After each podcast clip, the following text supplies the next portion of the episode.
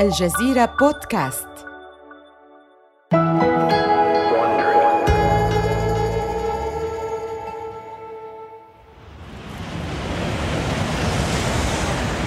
إنه شهر مايو عام 1991 في محطة القطارات بمدينة طوكيو اليابانية حيث يسرع كين كوتوراغي المهندس في شركة سوني عبر بوابة التذاكر. كان القطار السريع المتجه إلى مدينة كيوتو. قد وصل بالفعل للمحطة ولا يريد كين أن يفوته القطار. كان على موعد مع شركة نينتندو لوضع اللمسات الأخيرة على الإعلان الوشيك عن جهاز ألعاب فيديو جديد يحمل اسم بلاي ستيشن بلاي ستيشن هو جهاز ألعاب فيديو مختلف حيث تدعم أجهزة الألعاب عادة شرائط ألعاب خاصة. أما بلاي ستيشن فيأتي مع مشغل أقراص مدمجة.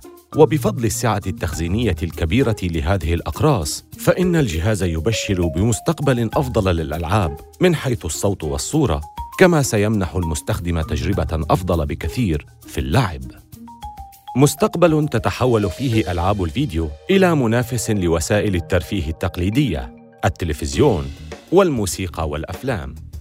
وتعتزم كل من سوني ونينتندو امتلاك هذا المستقبل معا عبر جهازهما الجديد بلاي ستيشن منذ عام 1989 بدأت نينتندو وسوني العمل على بلاي ستيشن سرا. أما الآن فقد حان وقت الكشف عنه للعالم. ومن المقرر الإعلان عن بلاي ستيشن خلال يومين في معرض الإلكترونيات الاستهلاكية بمدينة شيكاغو الأمريكية. كل ما تبقى هو اجتماع أخير لمراجعة تفاصيل هذه اللحظة الكبيرة.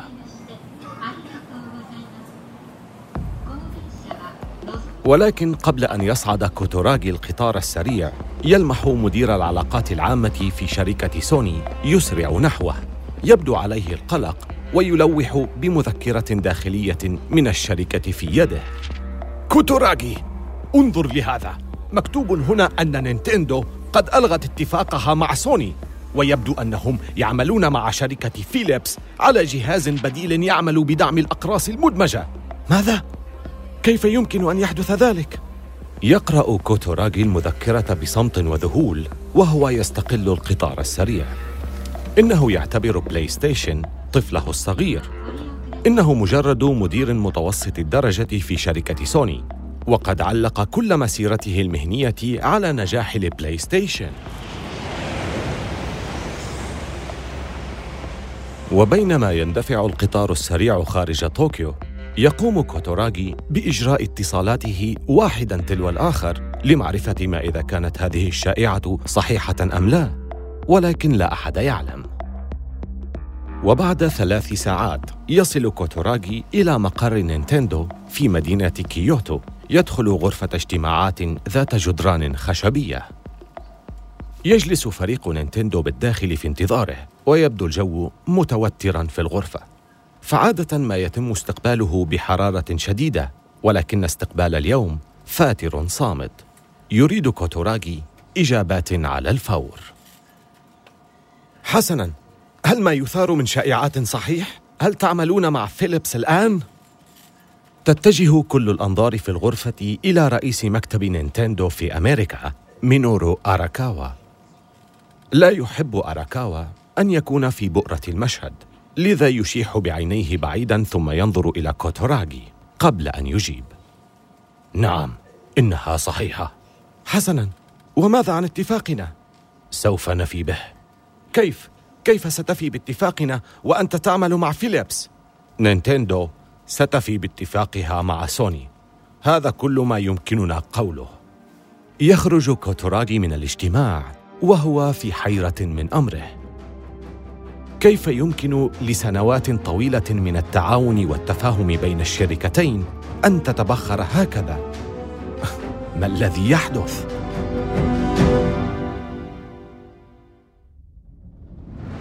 من الجزيرة بودكاست بالتعاون مع وونري هذا بودكاست حروب الأعمال.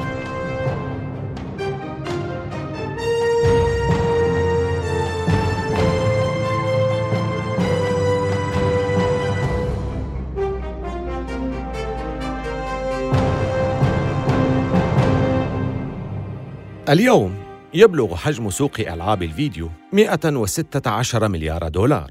يحب الكبار والصغار اللعب على حد سواء. تبدو الرسوم والحركة فيها حية وطبيعية كالأفلام كما تبنى قصصها بحبكات معقدة مليئة بالأحداث مثل الروايات تماماً. ولكن في مطلع التسعينيات كان هذا المستقبل بعيدا جدا. كانت هذه الصناعة صغيرة جدا آنذاك. تبدو بدائية إذا ما قورنت بصناعة الترفيه الناضجة مثل إنتاج الأفلام والموسيقى والتلفزيون. بينما كانت ألعاب الفيديو نفسها بسيطة وثنائية الأبعاد. أما الموسيقى فكانت بدائية ويتم إنشاؤها بواسطة الكمبيوتر ونادرا ما يقبل عليها أحد سوى الأطفال. كل ذلك على وشك أن يتغير وقبل انتهاء عقد التسعينيات ستصبح ألعاب الفيديو ثلاثية الأبعاد مدعومة بموسيقى تصويرية أكثر احترافا. أما جمهورها فسيكون أكثره من البالغين. وفي قلب هذا التطور السريع كان هناك صراع بين شركتين نينتندو شركة صناعة ألعاب الأطفال التي تطورت إلى أن أصبحت حاكم إمبراطورية ألعاب الفيديو. وسوني شركة الإلكترونيات الاستهلاكية والتي وجدت لنفسها مكاناً مركزياً في عالم الألعاب. لا تزال الحرب قائمة بين هذين العملاقين اليابانيين إلى اليوم ولكن معركتهما الأولى كانت هي الأكثر أهمية كانت معركة عميقة الأثر في عالم ألعاب الفيديو، بل هي المعركة التي جعلت هذا العالم كما نعرفه اليوم. في حلقاتنا الست لهذه السلسلة الجديدة، سنتتبع الصدام بين كل من نينتندو وسوني، وسنلقي نظرة على المناورات التي تحدث وراء الكواليس، كما سنتعرف أكثر على اثنين من رواد عالم الألعاب الإلكترونية اللذين قادا هذه المعركة. تستمعون الآن إلى الحلقة الأولى. طعنة في الظهر. إنه الأول من يونيو عام 1991 مضى يومان فقط على الاجتماع المحير الذي حضره كوتوراغي في مقر شركة نينتندو. يوشك معرض الإلكترونيات الاستهلاكية في شيكاغو على الانطلاق. ولا تعرف سوني ما الذي تنوي نينتندو فعله. كما أنها لا تعرف ما الذي يجب عليها القيام به تجاه تغير قرار نينتندو المفاجئ. لكنها تلتزم بخطتها للكشف عن بلاي ستيشن في مؤتمرها الصحفي. نحن في سوني فخورون بأن نعلن اليوم عن شراكة جديدة ومثمرة بيننا وبين شركة نينتندو. بدأنا في العمل سويا على تطوير جهاز ألعاب جديد يدعم تشغيل الأقراص المدمجة كما يدعم شرائط ألعاب نينتندو. أطلقنا عليه اسم بلاي ستيشن ونؤمن بأنها ستكون بداية حقبة جديدة من ألعاب الفيديو. وفي نهاية القاعة يشاهد كوتوراغي الرئيس التنفيذي لشركة سوني في الولايات المتحدة وهو يعلن عن بلاي ستيشن تختلط مشاعر كوتوراغي. إنه يشعر بالحماس لإطلاق بلاي ستيشن كما أنه يشعر في الوقت نفسه بالقلق من كيفية استجابة نينتندو لهذا الإعلان. وفي صباح اليوم التالي في المؤتمر الصحفي لشركة نينتندو يتطلع الصحفيون لمعرفة المزيد عن بلاي ستيشن ولكن نينتندو لا تذكر أي شيء عن تحالفها مع سوني أو عن بلاي ستيشن وبدلا من ذلك تعلن نينتندو عن شراكتها الجديدة مع شركة فيليبس دون أي إشارة لبلاي ستيشن. يطالب الصحفيون بمعرفة سبب امتناع نينتندو عن ذكر أي شيء عن البلاي ستيشن. يجيب أحد مديري سوني باختصار ووضوح: لقد طعنتنا نينتندو في ظهرنا. هذا كل ما حدث هنا. لقد مرت أقل من 24 ساعة منذ أن كشفت سوني عن جهاز بلاي ستيشن الجديد ولكنه الآن قد انتهى قبل أن يبدأ كيف يمكن لهذا أن يحدث؟ بالنسبة لكوتوراغي فهذه كارثة شخصية جهاز بلاي ستيشن هو المنتج الذي حاول دفع شركة سوني لإنتاجه طيلة حياته العملية بأكملها.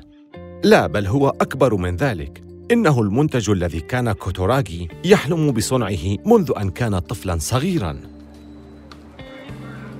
إنها أواخر الستينيات في مدينة طوكيو والشاب الصغير كين كوتوراغي قد أنهى يومه الدراسي للتو. ولكنه كالعادة لن يعود إلى المنزل بل سيذهب إلى مصنع الطباعة الذي يملكه والده ليساعده في عمله.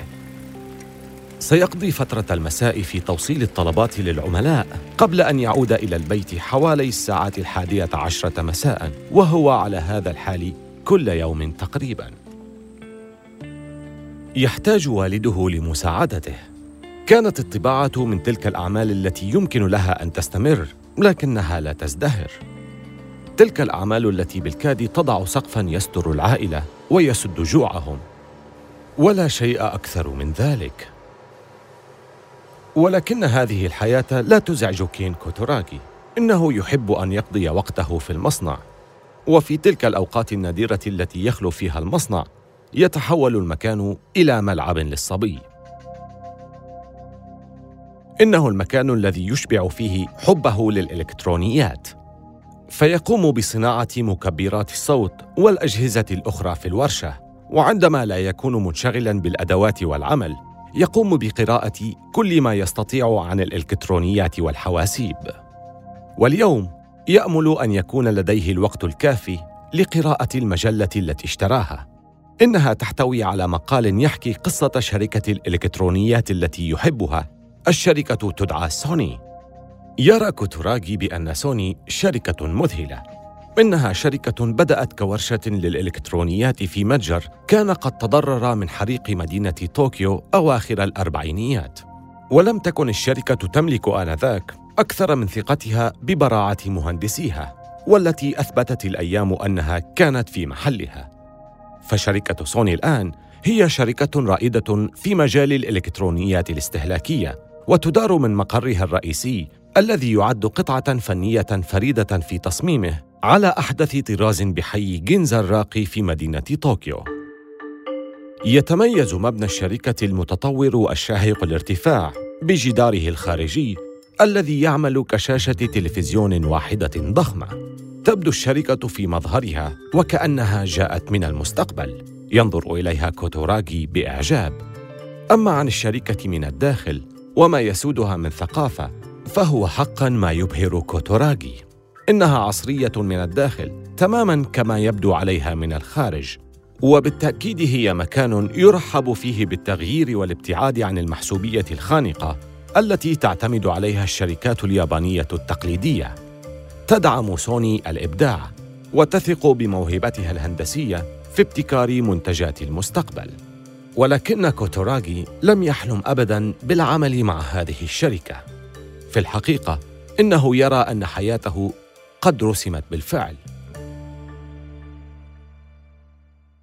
بمجرد انتهائه من دراسته الثانوية يخطط للانضمام إلى والده للعمل بدوام كامل في مصنع الطباعة. ولكن عندما جاء ذلك اليوم فاجأه والده. يا بني أنت شاب الآن. ويجب عليك أن تشق طريقك في الحياة. لن يكون العمل هنا ملائما لك. إنه عمل سيموت معي. إنه عام 1975 وبعد أن تحرر من الالتزام العائلي يعلم كوتوراغي بالضبط المكان الذي يريد الذهاب إليه. هناك مكان واحد فقط وهذا المكان هو شركة سوني. عندما بدأ كوتوراغي العمل بشركة سوني شعر بسعادة غامرة بمهمته الأولى. سوف يعمل على تطوير شاشات التلفزيون ال دي المسطحة. لا يسع كوتوراغي سوى مشاركة حماسه مع أحد زملائه الجدد في العمل. إنه مشروع رائع. إنه مشروع للتكنولوجيا الرقمية. وهذا بالضبط ما تحتاج سوني الاهتمام به. سيكون المستقبل في النهاية للتكنولوجيا الرقمية لا التناظرية وبعد أن سمع زميله تلك الجملة رقمي وليس تناظري يحدق في كوتوراغي مذعورا ثم يميل نحوه بخبرة الموظف القديم ليقدم إليه نصيحة. اسمع لا يجب أن تقول هذا أبدا وبالتحديد هنا في شركة سوني. إن قلت ذلك سيتم نقلك. وسوف يدمر ذلك حياتك المهنية يشعر كوتوراغي بالحيرة لماذا لا تكون التكنولوجيا الرقمية هي المستقبل؟ ولكنه سرعان ما يكتشف أن أناساً قليلين جداً في شركة سوني هم من يدعمون التكنولوجيا الرقمية. ذلك أن سوني قد بنت نجاحها بالفعل على التكنولوجيا التناظرية كأجهزة الراديو ترانزستور والتلفزيونات الملونة ومشغلات أشرطة الفيديو. أما أهمية التكنولوجيا الرقمية فلا تزال على الأغلب نظرية. لا تزال المعالجات الدقيقة microprocessors جديدة وباهظة الثمن وبطيئة وهو ما يجعلها غير ملائمة لتحقيق منفعة كبيرة في عالم التكنولوجيا الرقمية. ولكن كوتوراغي لا يتراجع عن رؤيته فهذا ليس من طبيعته ولذا يستمر في الإعلان عن دعمه للمستقبل الرقمي مما بنى له سمعة بأنه شخص شديد الصراحة ولفترة من الوقت تحميه موهبته كمهندس بارع. ولكن في نهاية الأمر يأتي اليوم الذي حذره منه زميله. ذات صباح يستدعي المدير كوتوراغي إلى مكتبه. يخبره المدير بأنه سيتم نقله إلى قسم إنتاج أجهزة الفيديو. وستكون وظيفته الجديدة اكتشاف أخطاء تصميمات الدوائر الإلكترونية وإصلاحها. هذا عمل ممل للغاية وبعيد كل البعد عن تطوير أبحاث التكنولوجيا الرقمية. إنها صفعة شديدة وحين هم كوتوراغي بالخروج يوجه له المدير إهانة أخيرة. ربما تتعلم هناك الصمت يا كوتوراغي يسعى كوتوراغي بيأس لتجنب العقاب الذي وقع عليه. يلاحق أحد نواب رئيس الشركة ويطلب منه التدخل. وفي اللحظات الأخيرة ينحاز له نائب رئيس الشركة ويلغي قرار نقله. تحققت أمنية كوتوراغي وبدلا من نقله إلى قسم أجهزة الفيديو تم نقله إلى قسم أبحاث سوني في مجال التكنولوجيا الرقمية. لم يكن حتى على علم أن هذا القسم موجود في الشركة، ولكنه المكان الأمثل له. وبعد فترة وجيزة من انضمامه إلى قسم أبحاث التكنولوجيا الرقمية عام 1984 يتم ترشيح كوتوراغي لأحد أكثر مشاريع الشركة تقدماً. إنها وحدة عمل لتصميم الجرافيك بالحاسوب تسمى System G. يشاهد كوتوراغي الشاشة مذهولاً. على شاشة الكمبيوتر وجه بشري واقعي يظهر بصورة ثلاثية الأبعاد. وباستخدام عناصر التحكم في System G يمكنه الاقتراب من الوجه أكثر أو تغيير زاويته. إنه شيء لم يره كوتوراغي من قبل في حياته. علينا أن نتذكر أن تقنية الرسم بالحاسوب في ذلك الوقت كانت لا تزال بدائية جدا كانت ثنائية الأبعاد وهو ما يجعل الصورة تظهر بجودة قليلة تماما مثل ألعاب نينتندو التي اشتراها كوتوراغي مؤخرا لابنه.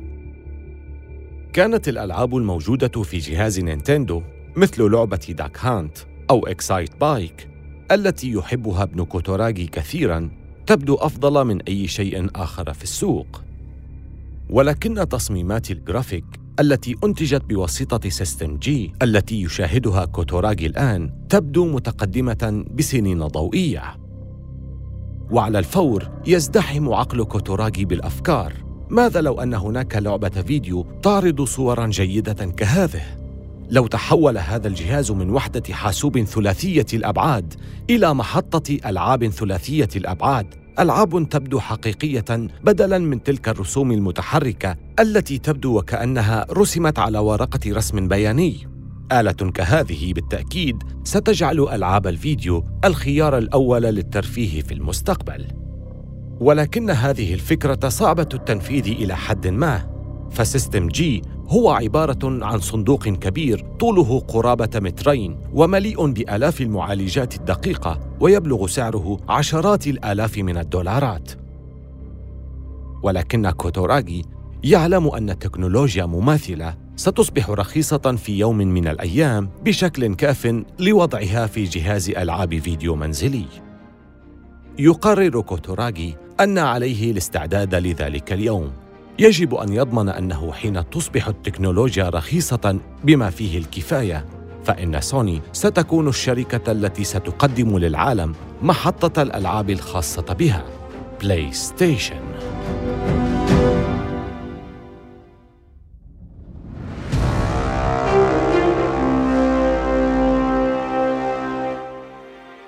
لكي يستطيع كوتوراغي تأسيس وحدة ألعاب الفيديو ثلاثية الأبعاد التي يتخيلها، يقرر أنه بحاجة إلى بناء علاقات مع شركة نينتندو. إنها شركة ألعاب الفيديو الأولى في اليابان، ولكن كيف يمكنه أن يبني هذه العلاقة مع نينتندو؟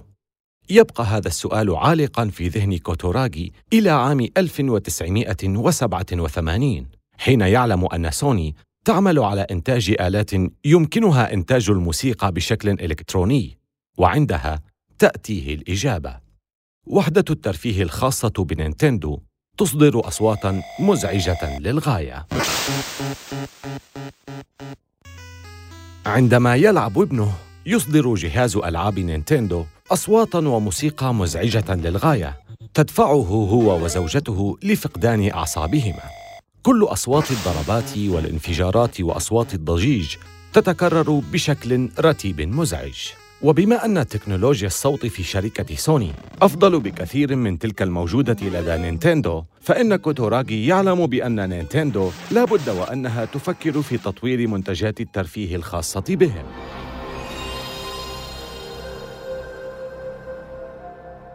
ولذا يقوم بترتيب موعد مع المديرين التنفيذيين لشركة نينتندو.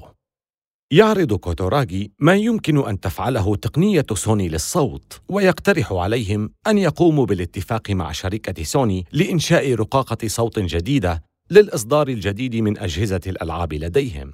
وبالفعل ينجح كوتوراغي في ذلك، تستجيب نينتندو لعرضه وتوقع مع سوني عقدا لتطوير شريحة صوتية مخصصة لجهاز الألعاب الذي ستنتجه نينتندو قريبا والذي سيحمل اسم سوبر نينتندو ولكن الكثيرين في شركة سوني غير راضين عن هذه الصفقة فهم يرون أن أجهزة ألعاب الفيديو هذه ما هي إلا ألعاب أطفال ذات تقنية منخفضة على عكس الإلكترونيات الاستهلاكية العالية الجودة التي اشتهرت بها سوني. ولكن لأن صفقة نينتندو مربحة، يستطيع كوتوراغي أن يحصل على موافقة سوني عليها.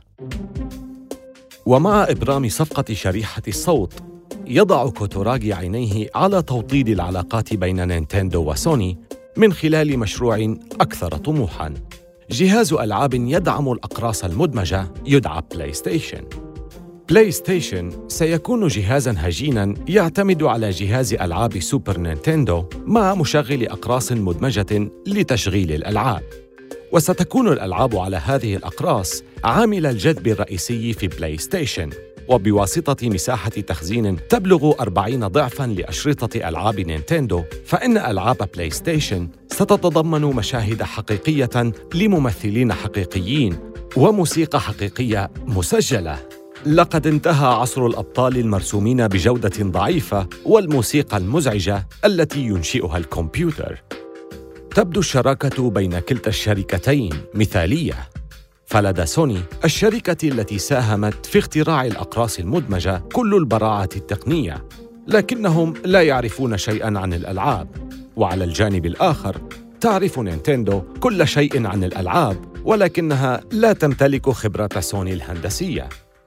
وبناء على ذلك وفي الأول من يناير عام 1989 وقعت سوني ونينتندو اتفاق شراكة لإنتاج بلاي ستيشن سوياً.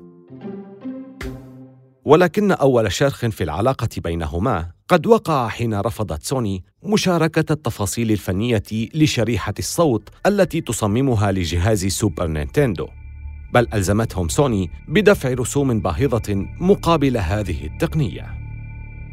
ثم تشتري سوني شركة كولومبيا بيكتشرز بهوليوود وهو ما يثير غضب نينتندو. إذ لم تعد سوني مكتفية بمجال الإلكترونيات الاستهلاكية وحدها بل إنها تطمح لأن تكون عملاق صناعة الترفيه في العالم أيضاً. وبعد أن قرأ رئيس نينتندو هيروشي ياماوتشي الأخبار حول الاستحواذ الأخير الذي قامت به سوني تثور في نفسه الأسئلة حول ما تعتزم سوني القيام به. ماذا لو كان بلاي ستيشن مجرد حيلة لكي تدخل سوني مجال صناعة ألعاب الفيديو؟ يتسلل الشك في نفس ياماوتشي هل اقترفت نينتندو خطأ بموافقتها على الشراكة مع سوني؟ يرتدي ياماوتشي نظارته البرونزية اللون ويعيد النظر مرة أخرى إلى عقد بلاي ستيشن وهو يدقق النظر في بند واحد فقط وفي هذا البند يدرك الخطر فهذا البند الذي يقرأه يهدد جوهر عمل نينتندو حيث تعتمد نينتندو في تحقيق أرباحها الضخمة بشكل أساسي على احتفاظ الشركة بحقها في احتكار إنتاج الألعاب لأجهزتها التي تصنعها. والآن يجد ياماوتشي أن هذا البند يمنح سوني الحق في تصنيع ألعاب الفيديو لجهاز بلاي ستيشن يقوم سوق ألعاب الفيديو على نموذج أشبه بما تقوم به شركات تصنيع ماكينات الحلاقة الذي اشتهرت به شركة جيليت وجهاز الألعاب هنا هو بمثابة ماكينات الحلاقة التي تباع بسعر قليل وربما بلا هامش ربح لمجرد بناء قاعدة جماهيرية واسعة. من أين إذن تجني الشركة الأرباح؟ حسناً، تحقق الشركة الأرباح من بيع الألعاب. إنها بمثابة شفرات الحلاقة العالية الربح في سوق ألعاب الفيديو. تكسب نينتندو الكثير من المال بسبب احتكارها صناعة الألعاب، وليس بسبب بيع الأجهزة. إنها تفرض رسوماً على منتجي الألعاب نظير إنتاجهم ألعاباً لأجهزة نينتندو، إضافة لكونها تحصل على نسبة من أرباح كل لعبة يبيعونها. فإذا تم السماح لسوني بتصنيع ألعاب للبلاي ستيشن، ستكون نينتندو قد تنازلت عن السيطرة على الجزء الأكبر من ربحية أعمالها. يكتشف ياماوتشي أنه قد سمح لشركته بالوقوع في هذا المأزق الخطير. لن يسمح ياماوتشي بهذا. يجب عليه إيجاد طريقة لتحرير نينتندو من هذه الصفقة. إنه بحاجة لأن يتخلص من بلاي ستيشن بأي وسيلة ممكنة.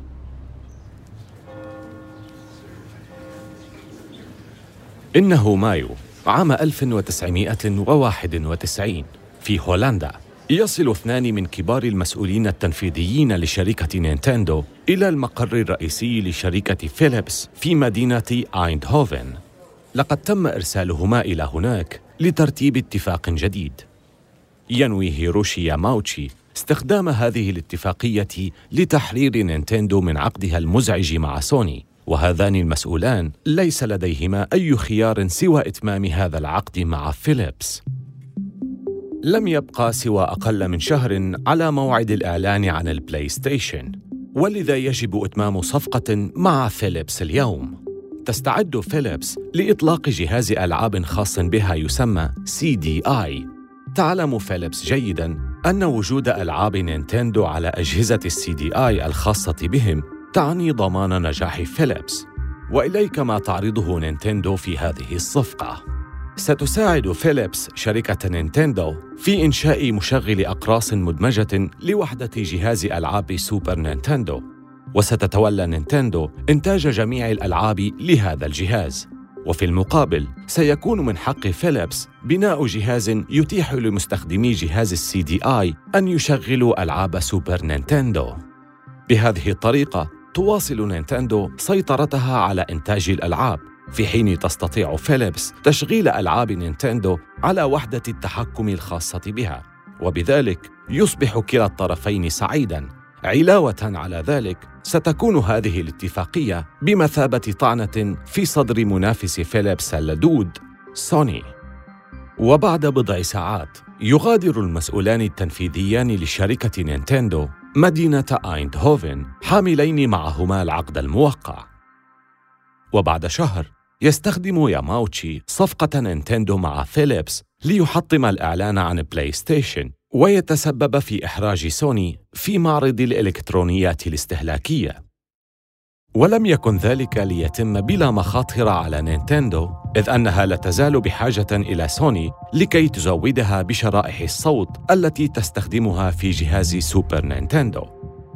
والآن إذا فسخت سوني اتفاقها مع نينتندو وأوقفت تزويدهم بشرائح الصوت فإن نينتندو لن يكون لديها أي خيار سوى إيقاف إنتاج سوبر نينتندو.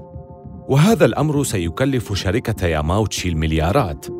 ولكن ياماوتشي يراهن على أن سوني لن تتوقف عن إمداد نينتندو بشرائح الصوت رغم إهانتها علنا من نينتندو. كل شيء الآن أصبح مرهونا بردة فعل سوني.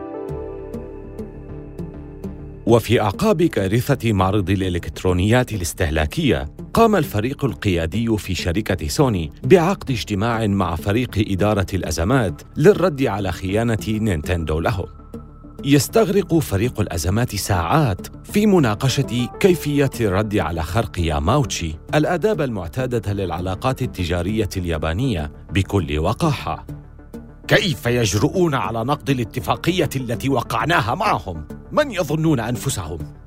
يومئ رئيس تنفيذي آخر موافقا على كلامه ليس هذا فحسب بل وقاموا بذلك علنا أمام الجميع هذه ليست الطريقة التي يتم بها العمل. إذا كانوا غير راضين عن الصفقة فلماذا لم يتحدثوا إلينا على انفراد؟ بدلا من جعلنا نبدو كالحمقى أمام العالم. تفكر سوني في مقاضاة نينتندو بسبب نقضهم الصفقة. ولكن عقد اتفاقية بلاي ستيشن مبهم إلى حد ما ولن يساعد على إقامة دعوى.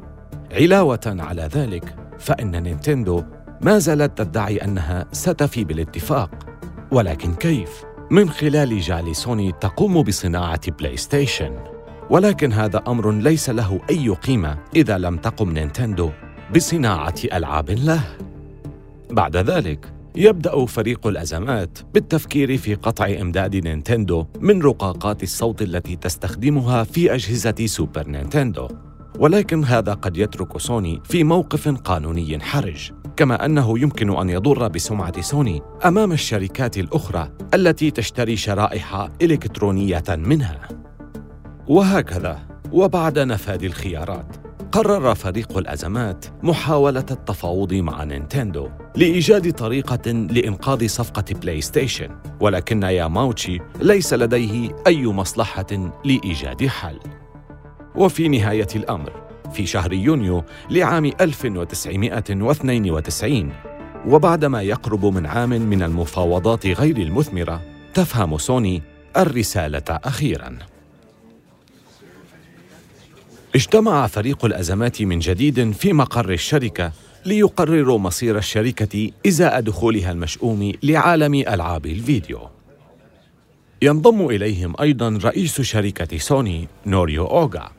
كما يحضر أيضا كوتوراغي الذي يشعر بالتوتر. فمنذ ثمان سنوات وهو يحاول تحقيق حلم بلاي ستيشن ويدرك أن حلمه يمكن أن ينتهي اليوم للأبد. يسود جو من الكآبة في الغرفة والجميع في فريق إدارة الأزمات يرى أن مشروع بلاي ستيشن كان كارثة بكل ما يحمله.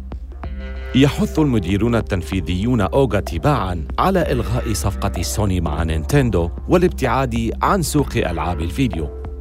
يجب علينا أن نضع كل هذه الفوضى خلفنا وأن ننسى ألعاب الفيديو. يعلق مدير آخر مؤيدا كلامه. الألعاب هي أمر عبثي. ما كان يجب علينا المشاركة في هذه الصناعة من البداية. ثم آخر. يمكننا الاستمرار في محاولة التفاوض مع نينتندو. ولكني لا أرى أن ذلك سيجدي نفعا. سنضيع المزيد من الوقت. وأخيرا يحظى كوتوراغي بفرصة للحديث. أوافق على أنه ينبغي علينا إنهاء الصفقة مع نينتندو. يتوقف ليعطي كلامه تاثيرا دراميا. يجب أن نلغي الاتفاق معهم ونقوم بصناعة بلاي ستيشن بأنفسنا. يمكننا إنتاج جهاز ألعاب يدعم الأقراص المدمجة مع رسومات متقدمة ثلاثية الأبعاد. ثم نستخدم ذلك كوسيلة للاستحواذ على سوق ألعاب الفيديو بعيدا عن نينتندو. في الواقع لقد قمت بالفعل بتطوير هذا الجهاز سرا. ينظر أوغا البالغ من العمر 62 عاما إلى كوتوراغي. مشاريع سرية رسومات متقدمة ثلاثية الأبعاد. من يظن هذا الشاب نفسه؟ يقطع أوغا حديث كوتوراغي. ما تقترحه لا يمكن القيام به. الأمر مستحيل. فنوع المعالج الذي قد تحتاجه في خطتك يتجاوز ما يمكننا إنتاجه حاليا. يتحدث كوتوراغي بثقة كبيرة. لديه حل لذلك بالطبع.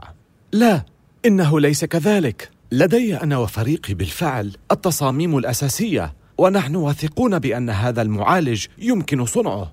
يمكننا إنشاء وحدة تحكم رسومات ثلاثية الأبعاد.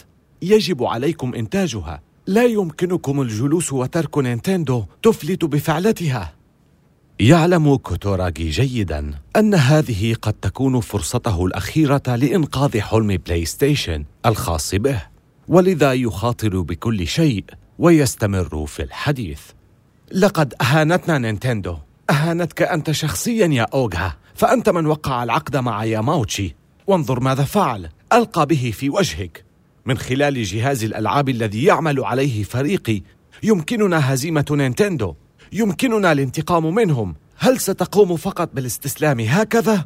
بدأ الغضب يتزايد في نفس أوغا بينما يستمر كوتوراغي في الدفع والتحفيز. ثم ينتفض كل من في الغرفة بينما يضرب أوغا بيده على الطاولة. لا يا كوتوراغي لن نتراجع. سنصنع بلاي ستيشن وسنأخذ ثأرنا من نينتندو. في الحلقة القادمة يتولى الحفيد رئاسة نينتندو ويتخلص من السمعة التي لازمته بأنه الابن المدلل الثري ويكشف عن شخصية رجل الأعمال بعيد النظر المستعد للتخلص من تقاليد العائلة ليدفع شركته في اتجاه جديد أكثر ربحية. كانت هذه الحلقة الأولى من سلسلة نينتندو ضد سوني آمل أن تكونوا قد استمتعتم بهذه الحلقة من حروب الأعمال. استمعوا إلى حلقاتنا عبر أبل بودكاست وجوجل بودكاست وشاركوها مع أصدقائكم. ولا تنسوا زيارة موقعينا على الإنترنت podcast.aljazeera.net و wandry.com وملاحظة سريعة حول المحادثات التي سردناها. لا يمكننا أن نعرف بالضبط ما قيل ولكن هذا الحوار مبني على أفضل الأبحاث التي قمنا بها هذه السلسلة من حروب الأعمال قدمها في نسخة اللغة الإنجليزية ديفيد براون وكتب القصة تريستان دونوفان مؤلف كتاب Replay The History of Video Games محررة النسخة الإنجليزية وكبيرة المنتجين هي كارين لوي وجيني لور منتجة. وقام بالهندسة الصوتية جوناثان شيفلت والمنتج المنفذ هو مارشال لوي. أخرج السلسلة هيرنان لوبيز لصالح شبكة Wondery.